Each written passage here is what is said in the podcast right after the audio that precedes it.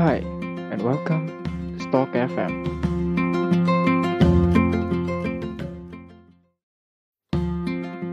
Hi, and welcome to Stalk FM.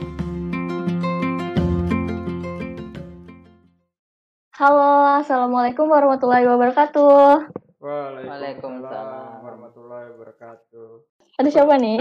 Sekarang ada orang gitu kan kemarin-kemarin kan kita depannya tuh laptop ya kan. Ini beneran ntar ada Mm-mm. orang ntar tamunya gitu. Beneran tamu ya? Iya beneran tamu. Oke, ntar a- aku sapa listener kita dulu nih. Wih, Yasin. Kita punya sebutan buat listener kita, Stalkers namanya. Talker ya. Oke, iya Stalkers, kan Itu- Stalks FM ya. Itu siapa yang ngasih deh?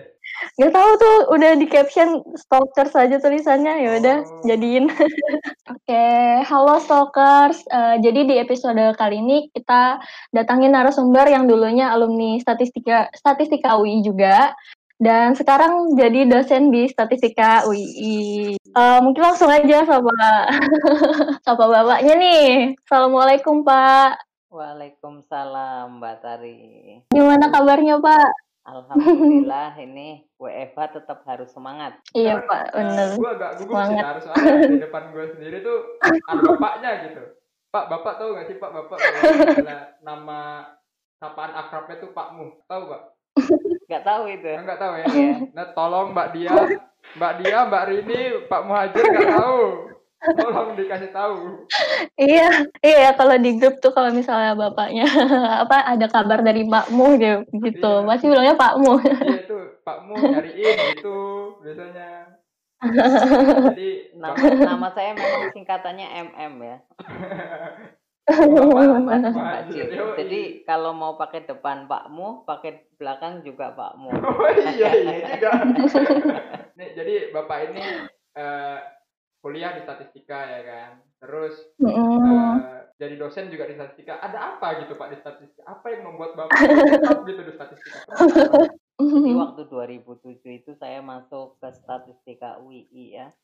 Dulu saya sebetulnya Iya. cari kira-kira jurusan apa yang tidak ada mata kuliah eh mata pelajaran biologinya. Mm-mm. Ya, Oh karena- gitu. Iya.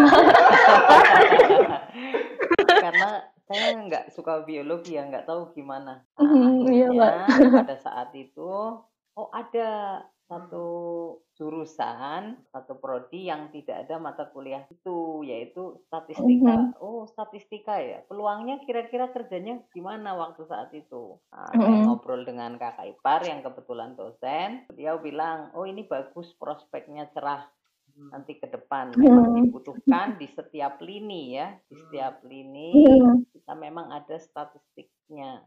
Dan alhamdulillah waktu saya setelah lulus S1 saya memang punya cita-cita di akhir S1 saya itu tiba-tiba saya kepingin jadi melanjutkan S2 ya dan pingin jadi dosen. Tapi tiba-tiba saya telat. Lulusnya waktu itu tahun 2011 bulan Juli. Nah, itu telat mau daftar S2. Jadi harus nunggu setahun lagi. Nah, di tengah-tengah itu banyak sekali yang menawari pekerjaan, bahkan langsung masuk karena kita punya banyak alumni ya. Banyak Iya, Pak. masuk dan saat itu gajinya lumayan besar ya, 5 juta pada saat tahun 2011 dan Ukuran saya ini ukuran orang baru lulus 5 Fresh juta. Graduate ya, ya Pak? 5 juta. Besar ya. Ya, Fresh tapi graduate itu ya. karena saya memang sudah bercita-cita ngajar, Mm-mm. Mhm. jadi saya enggak insya Allah lah Bismillah saya bisa lanjut S2 jadi dalam setahun itu ya saya eh, tetap mengabdi di UI menjadi asisten dan tetap ngajarin adik-adik kelas ya Hmm, gitu. Hmm, jadi ini apa sekalian apa ya? Istilahnya latihan juga udah. ya biar kita tidak lupa karena kan nanti tes S2 itu kan eh, mata Hmm. kuliah dari S1 misalkan stasmat ya metode Oh. Oke. statistika Hmm. nah, itu nanti diteskan juga pada saat masuk S2 Hmm. Eh, itu sedikit cerita dari Bapak biar mungkin pendengar-pendengar di sini bisa lebih dekat siapa sih Pak Muhajir itu gitu kan. Iya, kan sebentar lebih dekat nih. Yoi. Jadi inspirasi buat teman-teman pendengar kan. Oh, iya Eh, dong, pasti dong. ya. Nah, Oke. sebelum pertanyaan yang beneran nih Pak, saya mau nanya dulu Pak. ya Bapak itu eh, di PMB sebagai apa? saya di PMB ini sebagai Ketua PMB Statistika UII. Alhamdulillah sudah tiga tahun ini ya dengan sekarang Hmm. ini saya memimpin atau menjadi Ketua PMB Statistika UII. Dan selama tiga tahun ini saya sudah berkoordinasi dengan teman-teman mahasiswa yang sangat asik ya menurut saya ya. Mengkondisikan atau mengkoordinasikan dengan mahasiswa itu sesuatu yang tidak mudah ya. Bagaimana mahasiswa itu mau istilahnya bekerja buat prodi ya. Apalagi kita punya tim yang namanya Invisio Yoi. yaitu tim marketing dari prodi statistika UII yang tidak dibayar. Mm, betul. ya. Dan itu mau menyisihkan waktunya untuk bekerja bagi prodi saya sangat apresiasi terhadap Invisio ya makasih Pak. Hmm. Iya. Eh, ya, eh, sekarang kan kuliah lagi libur gitu, Pak. Eh, tapi dengar-dengar nih, Pak, kalau lagi libur dosen-dosen tetap banyak ya, Pak, kesibukannya, Pak. Oh, Nggak iya. kayak mahasiswanya. Jadi ketika Hmm. WFH ini ya sudah hampir satu tahun ini.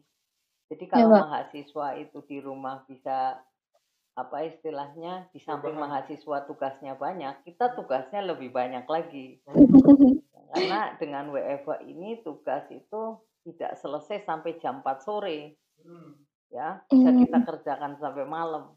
Dan itu akan menumpuk-numpuk ya, apalagi kita di swasta ya harus kualitas tetap dijaga nomor satu ya, apalagi prodi statistika merupakan eh, prodi yang terakreditasi satu-satunya di Indonesia yang terakreditasi A ya. Wih, Itu Hmm. dari kapan Pak terakreditasi A ya? Alhamdulillah kita mendapatkan akreditasi A dari bulan Juli 2020 kemarin. Juli 2020. Ya. Eh, ini Dan kan insya Allah kita akan mengajukan lagi untuk akreditasi internasional yaitu ASIIN. Ya mohon doanya para stalkers ya. Oh, amin. Ya, Ya, uh, jadi stalker ya. kan.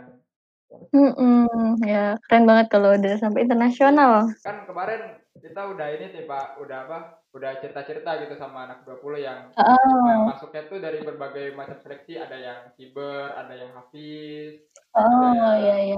uh, CBT, PBT dan lain-lain kan, Pak. Mm, Hmm, mung- kan kalau mereka tuh kan lebih ke ceritain gitu kan. Nah, sekarang kita Hmm. langsung gitu tanya ke ketua PMB-nya yang udah tiga tahun. Oh iya, ini kan eh, pendaftarannya juga barusan dibuka nih, masih hangat-hangatnya. Mungkin eh, para stalkers ada yang sudah menantikan dan pengen tahu langsung eh, masuk UII atau eh, lebih spesifiknya masuk statistika UI itu caranya gimana sih gitu? Jadi kalau teman-teman di sini mau tahu ya kira-kira ada berapa jalur masuk di Iya, Pak. Statistika UII itu ada lima jalur ya untuk tahun ini. Nah, yang pertama jalur komputer based test atau kita biasa sebut CBT. Nah, nah, itu ada CBT kita menyediakan CBT from home. Ya, jadi nanti teman-teman bisa eh, tes ya eh, melalui laptop di rumah. Nanti ada kamera di belakangnya untuk mengecek ya bahwa tidak dipastikan tidak ada orang di situ ya. Nanti untuk Hmm, info lebih lengkapnya bisa dilihat di PMB UI ACID ya. Ada idea. Hmm, iya Ada Pak. Kemudian yang jalur kedua ini ada siber. Siber itu seleksi berbasis rapot. Jadi teman-teman nanti kalau yang nilainya bagus dari kelas 1 SMA sampai kelas 3 SMA semester eh, 5 ya, Iya, atau kelas 2 ya, itu nanti rapotnya bisa dikumpulkan eh, atau diajukan nanti melalui itu nanti kita sudah punya sistem yaitu eh, yang dilihat itu nilai rata-rata teman-teman dan nilai akreditasi sekolahnya.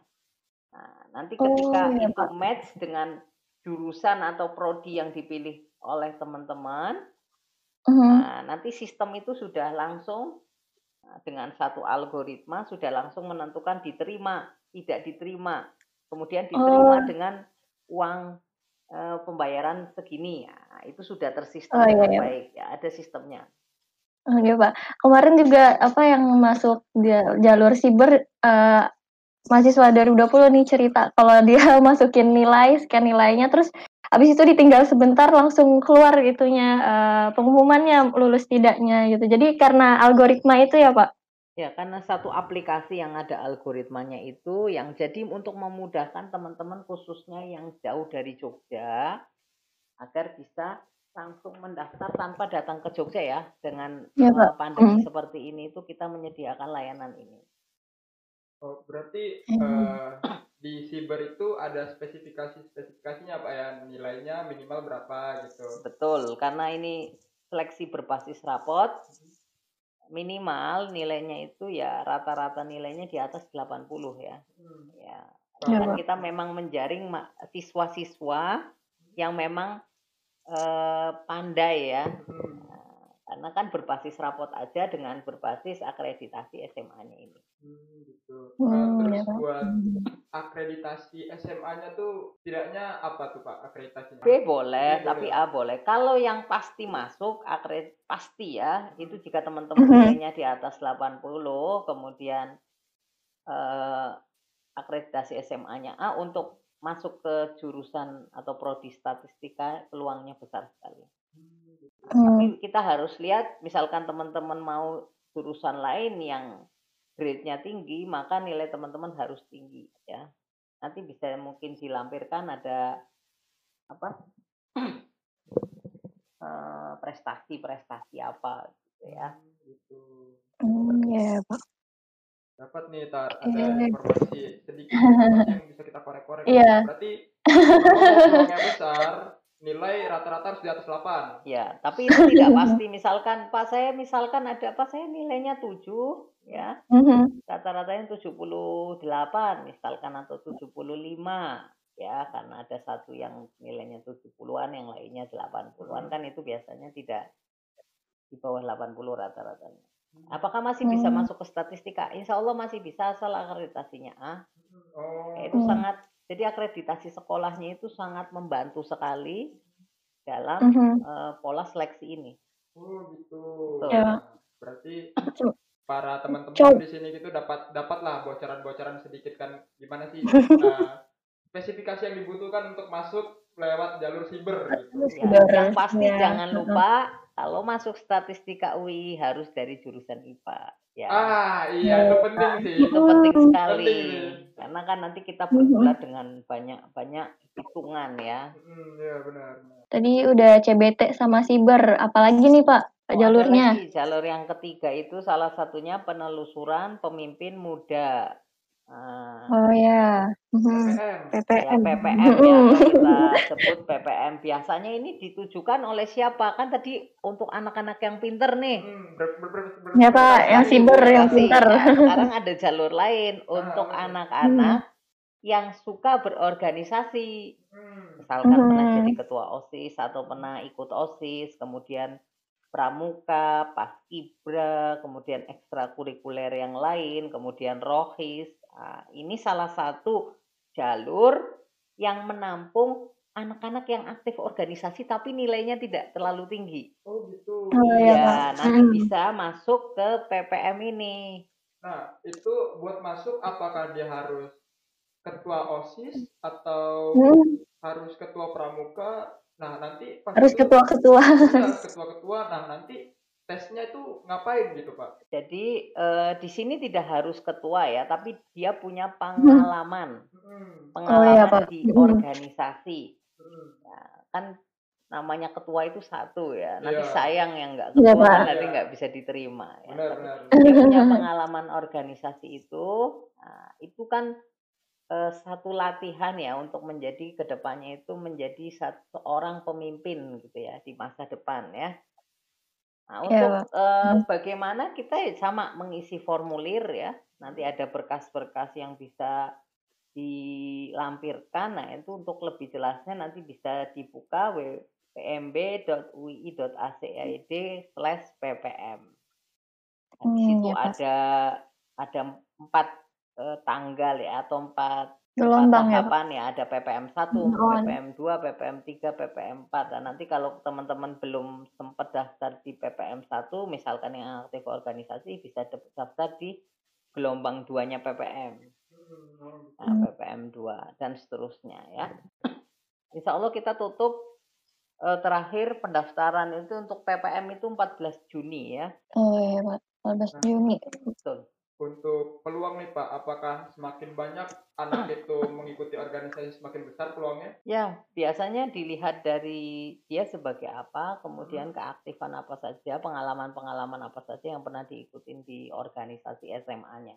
Oh gitu. Ya misalkan dia pernah didelegasikan sebagai apa. Hmm Oh, ya Pak, bisa buat juga itu ya. Bisa. Oh, yang gitu. penting nanti ada surat keterangan ya, atau iya. bukti oh. sertifikat atau surat keterangan hmm. yang dari iya, iya. sekolah yang uh, menginfokan bahwa teman-teman stalker itu sudah pernah punya pengalaman organisasi A, hmm. nanti kirim ke mana dan seterusnya. Oh, iya. Ada bukti aktifnya. Betul ya. Iya, iya dong, harus ada harus ada bukti dong ya kan. Ya. Masa gak ada bukti. Cuman ngomong itu biasa tuh omongnya banyak doang tuh Bima tuh. Ah. Kayaknya Bima kesebut di tiap ya, episode ini. Inisialnya Bima. Nah, untuk PPM sendiri ini kalau ya, misalkan lulusan pondokan pesantren ya itu nggak perlu hmm. ada surat keterangan sudah pesantren di pesantren X hmm. gitu nggak perlu oh itu nggak perlu pak ya nggak pernah sama sekali ya jadi ini bisa digunakan untuk uh, misalkan SMA-nya itu teman-teman dari pondok pesantren lulusan pondok pesantren juga bisa masuk lewat jalur PPM nah setelah PPM nih pak ada apa lagi tuh ada penelusuran eh. hafiz Quran atau PHA. Ya. Hmm. Jadi untuk teman-teman yang punya hafalan ya, kan ada biasanya dari pondok uh, dia khusus uh, hafal Quran dan minimal hafalannya 10 juz dan memiliki kemampuan akademik yang tinggi. Hmm. Nah, maka bisa masuk ke penelusuran hafiz Quran jalurnya. Karena nanti di sini hmm. akan digratiskan kuliahnya. Oh, gitu. Betul. Ya. ya. Akan digratiskan pembayaran kuliahnya. Hmm, soalnya kita ya, juga uh, kemarin ngomong sih Mbak sama anak yang masuk statistik kalau Hafiz. Nah, dia tuh uh, uh. beasiswa ngambilnya 15 juz. Ya. Hmm, jadi uh, uh, dari awal dia emang nggak ada bayar sama sekali kecuali uang kos ya Pak ya. Ya. ya. uang kos doang dia bayar dia kuliah nggak bayar sama sekali Pak. Iya iya saya Pak. Apalagi daring dia nggak bayar kos kayaknya. Iya, apalagi daring dia nggak bayar kos, nggak bayar kuliah, Eh hidupnya cuma gratis dah. Iya. Tapi sombong banget pak anaknya kalau misalnya keluarin keluarin aja pak. Nam namanya Reza pak. Catat pak itu namanya Reza pak. Jaga hafalan Al-Qur'annya ini. Oh, ya itu iya. itu salah satu kelebihan yang diberikan oleh UI ya untuk penghafal penghafal Quran. Nanti ini dites juga. Hmm. Ditesnya iya, acak. Oh, ada ada yang ngetes, hmm. kemudian nanti diacak apakah betul memang dia hafal 10 juz, ada metodenya sendiri. Nanti yang ngetes hmm. sudah paham ya. Yeah. Nanti ada oh, iya, wawancara psikologis juga. Hmm. Bagaimana jadi ketika dia hafal Quran, pintar psikologisnya gimana? Bagus apa tidak? Ya. Hmm. Berarti semakin banyak dia hafal Al-Qur'an, semakin besar peluangnya gitu, Pak ya. Ya. Hmm. Berarti kalau misalnya nih ada 10 orang nih hafal 5 juz, dia hafal 30 juz, otomatis dia doang yang diambil. Belum tentu, karena kan ada seleksinya ya. Ada oh. seleksi psikologisnya, hmm. kemudian ada seleksi nilai akademiknya. Oh iya iya. Ya, jadi tidak mutlak bahwa yang lebih banyak hafalannya itu yang pasti masuk. Hmm. Ap hmm. Apakah nanti kalau misalnya dia udah masuk lewat jalur hafiz, itu ada tuntutan buat nambah hafalannya enggak, Pak? Ya, biasanya yang masuk jalur ini biasanya apa disarankan ya untuk hmm. masuk pondok pesantren. Kita punya pondok pesantren UI ya di bawah di iya. Seturan.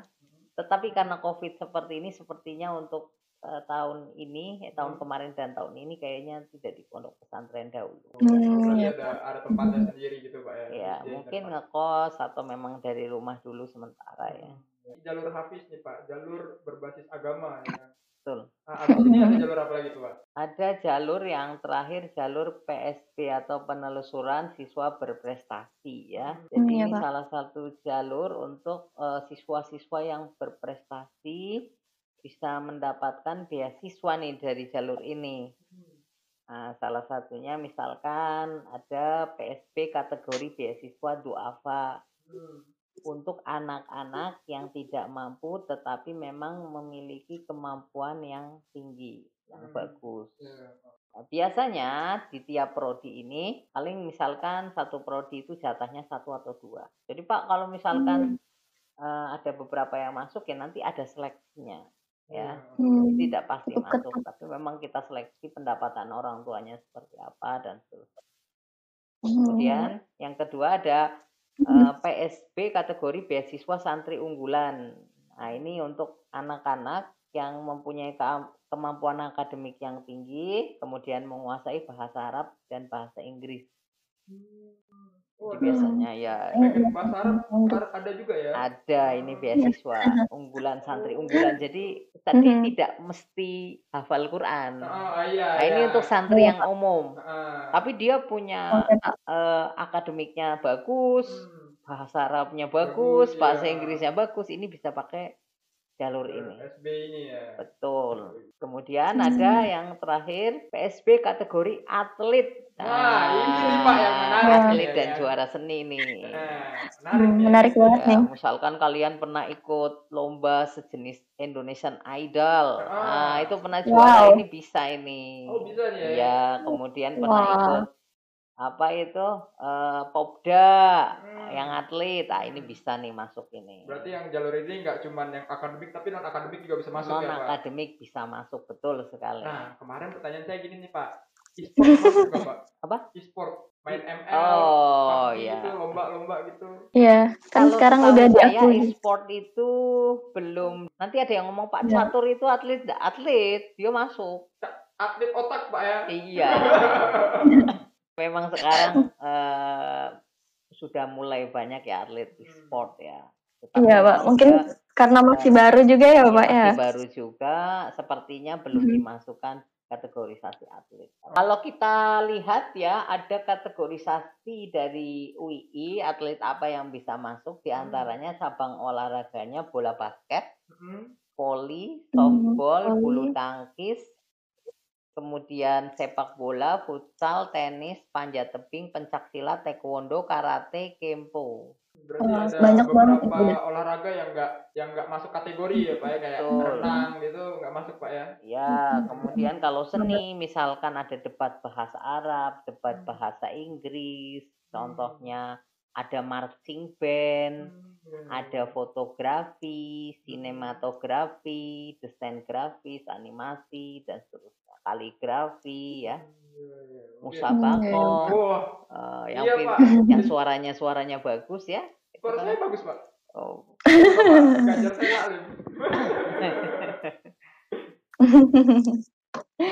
Nah, ini Iya ada nih. satu lagi di kategorisasi ini yaitu beasiswa EPSB kategori beasiswa KIP. Apa tuh Oh, apa itu, Pak? Kartu Indonesia Pintar ya. Jadi kalau Oh, teman-teman iya, iya. punya kartu Indonesia Pintar itu bisa masuk kategori eh, ini masuk UII daftarnya ya. Karena kan ini Oh, iya. biasanya yang mendapat kartu Indonesia Pintar itu eh, teman-teman yang memiliki keterbatasan ekonomi ya, tapi punya potensi akademik yang sangat bagus. Nah, ini kita juga menerimanya. Hmm, Ada jalurnya iya, seperti iya. itu ya. Nah, jadi Hmm, iya, teman-teman di sini juga tahu kan Pak, rupanya masuk statistika UI itu nggak cuman dari tes yang kayak oh kita tes matematika IPA, IPS, apa IPA, biologi, eh biologi ada nggak ada ya? Nggak ada, nggak ada. Ya. ah, sama matematika itu kan. Matematika. Jadi Agama, rupa- agama ah, jangan lupa. Oh iya, agama bener. Nah, saya juga tahu nih Pak. Oh, rupanya di UII, ke statistika UII bisa daftar lewat jalur yang non akademik juga kayak yang tadi musik, olahraga, seni gitu-gitu kan. Nah, Mhm. oh gitu rupanya. Saya juga baru tahu loh Pak. Ah, bisa daftar kalau tahu gitu sih daftar non akademik aja Pak. Susah Pak. Juara apa ini, Raka? Nah, saya saya juara ini Pak. Saya pernah ngibulin satu kampung sih Pak. Ada sertifikatnya nggak tuh? Ketua RT langsung. Ya itu sertifikatnya harus ada benar kata Mbak Tari ya. Hmm, jadi lomba harus disertakan sertifikat gitu ya kan? Iya, harus ada nih. Misalkan saya pernah juara futsal, mana buktinya? Oh iya, apakah mereka masuk non akademik itu harus juara? Ya. Oh iya. Ya, kalau mau non akademik dia harus punya juara. Hmm. Karena kan eh, secara akademik dia tidak terlalu tinggi kemampuannya, maka dia harus ditopang dengan kekuatan non akademiknya. Ya, Karena tim skillnya. UI ini siswa-siswa yang berasal dari jalur ini nantinya akan ada eh, diwadahi ya untuk jadi atlet lagi di sini. Oh. Oh iya Iya, Pak.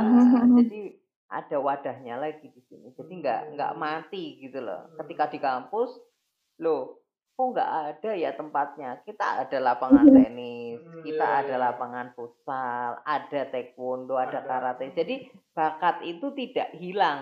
Hmm. Ya. Oh, iya, Pak. ya. Betul, makanya ada kategorisasi-kategorisasi tadi itu dengan tujuan itu. Jadi UI Oh, iya, sendiri ada wadahnya. Iya. Jadi Oh, cabang olahraganya. kita eh, renang, renang nggak ada di Iya. MUI. MUI punya embung dua sekarang Pak. Masa nggak ada kategori renang Pak? Nah, itu nanti kalau pas airnya apa, uap, wah itu bisa ke bawah repot kita ya. Oh iya, Pak. Berarti eh, cabang olahraga yang ada di jalur eh, masuk ini tuh sinkron juga sama eh, ya wadah yang ada di UI apa UKM-nya gitu ya, Pak? Betul. Ada. Oh ya, Pak, tadi kan eh, PSB yang dengan beasiswa. Untuk yang tanpa beasiswa itu kan ada yang eh, PSB kategori siswa berprestasi bidang akademik. Eh, itu apa sih, Pak? Bedanya sama siber kan sama aja, Pak. Eh, pakai raport juga. Oh, oke. Jadi kalau siber itu kita seleksinya berbasis raport, berbasis nilai rata-rata eh, dia mendaftar ya SMA-nya dan eh, nilai akreditasinya. Nah, kalau Iya, jadi- PSB, nah ini lebih kepada nilai rata-rata siswa ya. Kemudian PSB kan jenisnya macam-macam ya. Iya, Pak. Heeh. Dan eh, prestasi apa yang pernah dia dapat. Hmm, Jadi iya, kalau iya. siber teman-teman tidak punya prestasi tapi akademiknya bagus dan akreditasi eh, sekolahnya itu bagus, daftarnya siber aja. Kan ada tuh anak Hmm. pinter yang enggak ikut lomba-lomba banyak. Iya, iya. Tapi memang dia Hmm, pinter, iya, Pak. Iya. Nah, Bener-bener. Belajar, fokus Iya. belajar, tapi dia tidak ikut lomba itu banyak di Hmm, luar iya. sana ya. Hmm. Itu bisa langsung si- siber ini dan langsung Iya. hasilnya kelihatan. Nah, tapi kalau memang punya prestasi dan tinggi, Oh ya. Heeh. bisa ikut jalur PSB. Oh ya. Ya. kemarin Zahra Maharani ya, dia eh, ikut jalur PSB akademik pakai Ya. nilai rapor sama ini Pak eh, debat bahasa Inggris katanya. Ya, Oh, jadi bedanya ada ada prestasi Anak-anak. lainnya ya Pak? betul. Iya. Kalau ini akreditasi siber itu akreditasi akreditasi sekolah patokannya. Kalau PSB itu prestasi mahasiswa patokannya. Iya Pak. Jadi ketika mahasiswa itu nggak punya prestasi, misalkan, nah itu peluangnya kecil. Misalkan dia Hmm. walaupun pernah jadi peserta, misalkan Olimpiade internasional, enggak apa-apa. Baru peserta, Oh, nggak usah dilampirkan aja ya Pak? Misalnya ya masuk 10 besar, Hmm. misalkan tidak juara ya, tapi enggak masalah. Oh, Ya. gitu. Hmm. Buat nambah peluang masuk. Oh, itu Betul. eh, nilai plus juga Pak. Jadi peserta itu nilai plus juga. Ya itu kan nggak gampang ya, kan internasional ya. Iya, iya. Iya. Kalau levelnya Hmm, kalau iya, Pak. nasional memang biasanya kita diwajibkan eh, juara. Hmm, iya. Tapi kalau internasional ya juga lebih baik juara ya Oh, untuk iya, Pak. memperbesar peluang kita ya. Iya Jadi teman-teman di sini harus paham kira-kira nanti saya bisa masuk jalur mana nih. Hmm, Ya. Hmm, Pak. ya benar Pak. Bapak kira-kira Hmm, karena itu- Zara Pak? Dahra 2019. 2020. 2020. Oh, Iya. saya belum ngajar 2020 ini. Belum ngajar Bapak. Visio juga, Pak. Oh, ya Belum Zahra. kenalan. Zah. Ya. nanti nanti kita kenalan. Ya. Udah ini eh, buat jalur-jalurnya udah lengkap ya, ada lima. Jadi stalkers kalau mau tahu lebih lanjut bisa cek di website pmb.ui.ac.id. Terus uh, pertanyaan yang selanjutnya ini udah di luar tentang PMB nih yang disusun uh, sebagai seorang dosen nih Pak, uh, bagaimana tanggapan Bapak mengenai kuliah daring yang sudah berlangsung selama dua semester ini? Nah, jadi kalau kuliah daring ya bagi saya sendiri saya kurang enjoy. Hmm, sama Pak, sama. Ya, Pak. Yang pertama karena saya itu tidak bisa melihat ekspresi mahasiswa, mahasiswa hmm. itu lagi sedih, mahasiswa itu lagi senang, mahasiswa itu ngantuk kalau di kelas ya. Jadi tidak bisa berinteraksi secara langsung. Eh, coba dikerjakan di depan. Itu momen-momen itu yang hilang selama dua ya, semester Mbak. ini. Ya, kedekatan kita, ya. Hmm, betul, betul, betul. Kita itu kalau melihat mahasiswa itu kan kalau saya kuliah itu saya jalan. Hmm, coba Mbak, ya sambil sambil sambil Nah, ini karena Oh ya, ah. sambil siapa namanya? Ah, sambil saya menghafalkan satu-satu. Saya hafalkan satu-satu. Jadi nanti kalau saya ketemu di jalan, oh saya paham itu mahasiswa statistika UI. Nah, karena hmm. Selama dua semester ini pada saat pandemi ini memang di Jogja kebetulan kasusnya naik ya dan Sleman salah satu yang masih merah. Nah, jadi uh, eh, UI itu belum berani uh, melaksanakan kuliah luring lagi ya atau offline. Perasaan saya, hmm. jadi ada satu momen kalau kita misalkan saya mau memaksa mahasiswa di Zoom untuk memperlihatkan mukanya juga saya merasa kasihan karena uh, apa istilahnya mahasiswa itu kuliahnya bukan satu kali di dalam iya, satu hari. Benar, Itu kan butuh kuota yang banyak. Iya kalau kita open. Iya, ya, itu jadi salah satu yang hilang selama uh, mengajar daring itu ya kadang-kadang saya kalau panggil nama mahasiswa nggak ada mahasiswanya. Jadi ya, dari mana? Oh dari belakang ya sudah kita nggak bisa sudah karena kan di rumah ya iya, mereka. Iya, ya kita harus selalu positive thinking. Semoga nanti insya Allah uh, COVID ini cepat hilang dari negara kita. Amin. Amin. Amin. Amin ya amin itu juga sih pak yang kita kangenin yang yang kita tunjuk deg-degannya ya kan? Habis itu iya. uh, merhatiin langsung gitu kan langsung ditulis. Kalau misalnya online ini kan kadang-kadang ada yang sinyalnya jelek gitu kan. Itu sih. Mm-hmm. Tapi uh, di statistika UI layanannya tetap buka loh.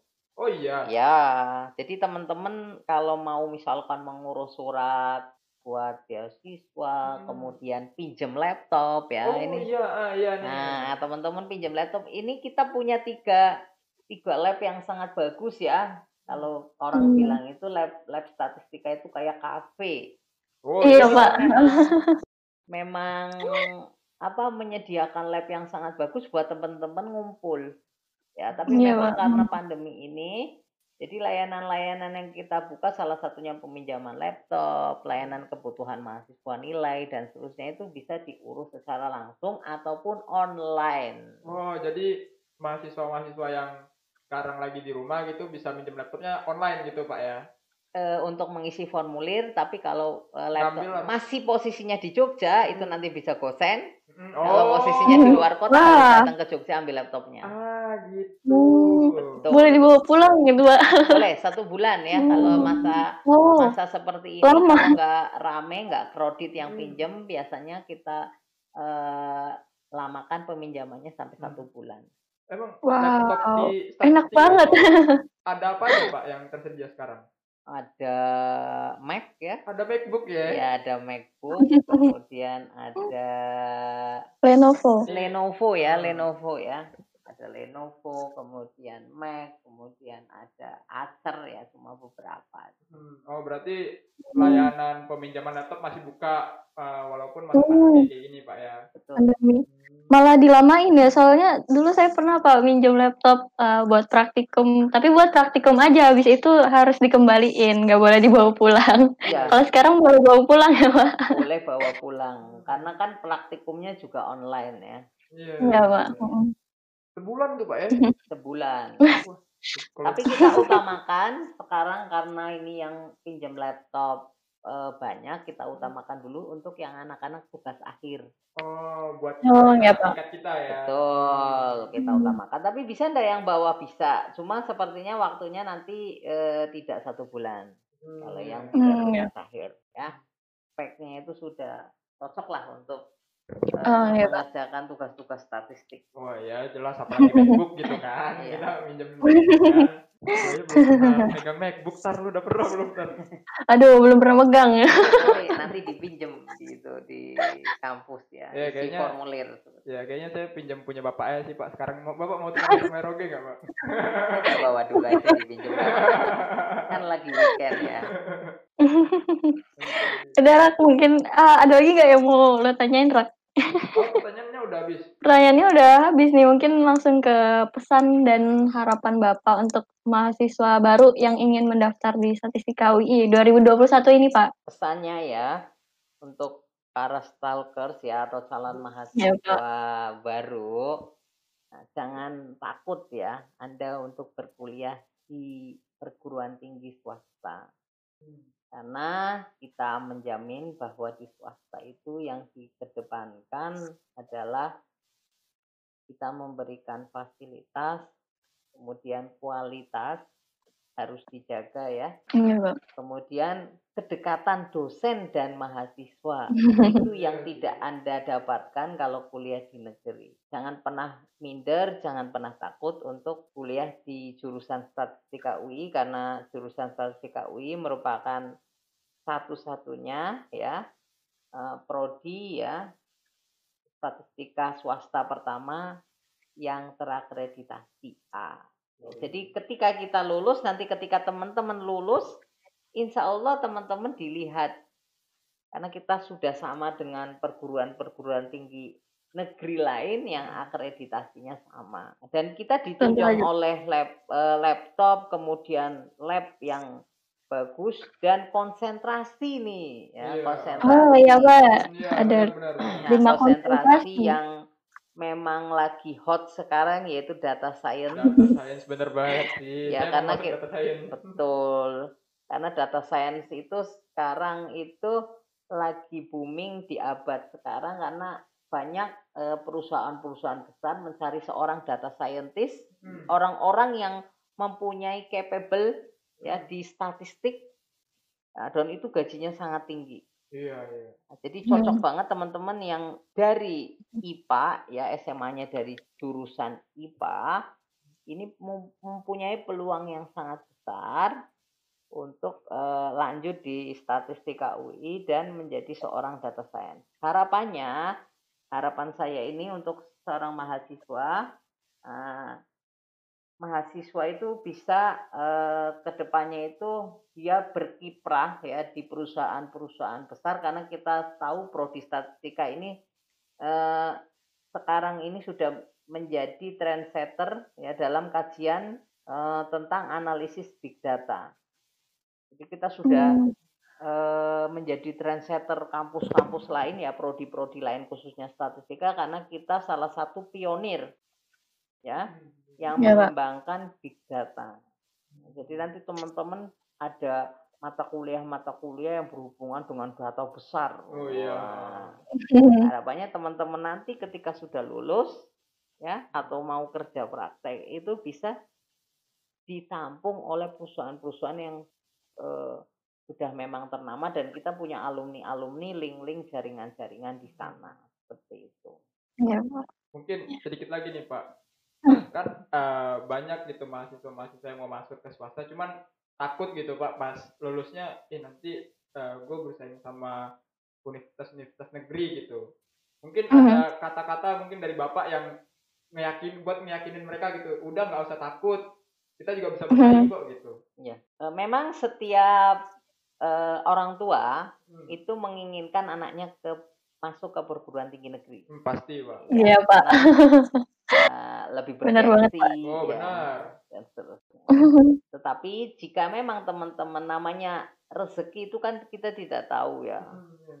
Eh, teman saya itu saya punya teman pinter dulu ya dia itu oh nilainya A semua ketika kuliah tapi dia daftar negeri selalu gagal Hmm. dalam dua tahun Hmm. gagal terus Jadi e, memang tidak bisa tidak ada jaminan bahwa orang pintar itu akan masuk ke perguruan tinggi negeri. Hmm. Nah, ini kita menyediakan salah satu alternatif jika teman-teman hmm. ya ingin e, yang tidak diterima di negeri ini ingin masuk ke kampus ya hmm. yang mempunyai kualitas ya tidak kalah dengan negeri yaitu bisa masuk ke UI khususnya ke statistika UI untuk yang dari jurusan IPA. Berarti ya, UI juga bisa bersaing gitu sama anak-anak negeri gitu ya Pak ya? Iya. Oke, okay. uh, eh, kini itu aja bincang-bincang kita uh, udah nggak berasa. Udah nggak berasa uh, nih, udah, ini. udah satu jam sih Pak. Oh, nggak berasa Pak ya? Iya. Jadi kalau wawancara tuh berasa gitu, kok ini lama banget, pertanyaan banget gitu kan. Ya, Oke, okay, aku mau nanya sama Raka tadi katanya gugup nih, sekarang masih gugup gak? enggak, soalnya saya dan Pak Muhajir itu sudah kenal sejak semester satu kita ya Pak ya. Iya. Kita udah dekat banget kayak ya Pak ya. Iya. Pak maaf Pak.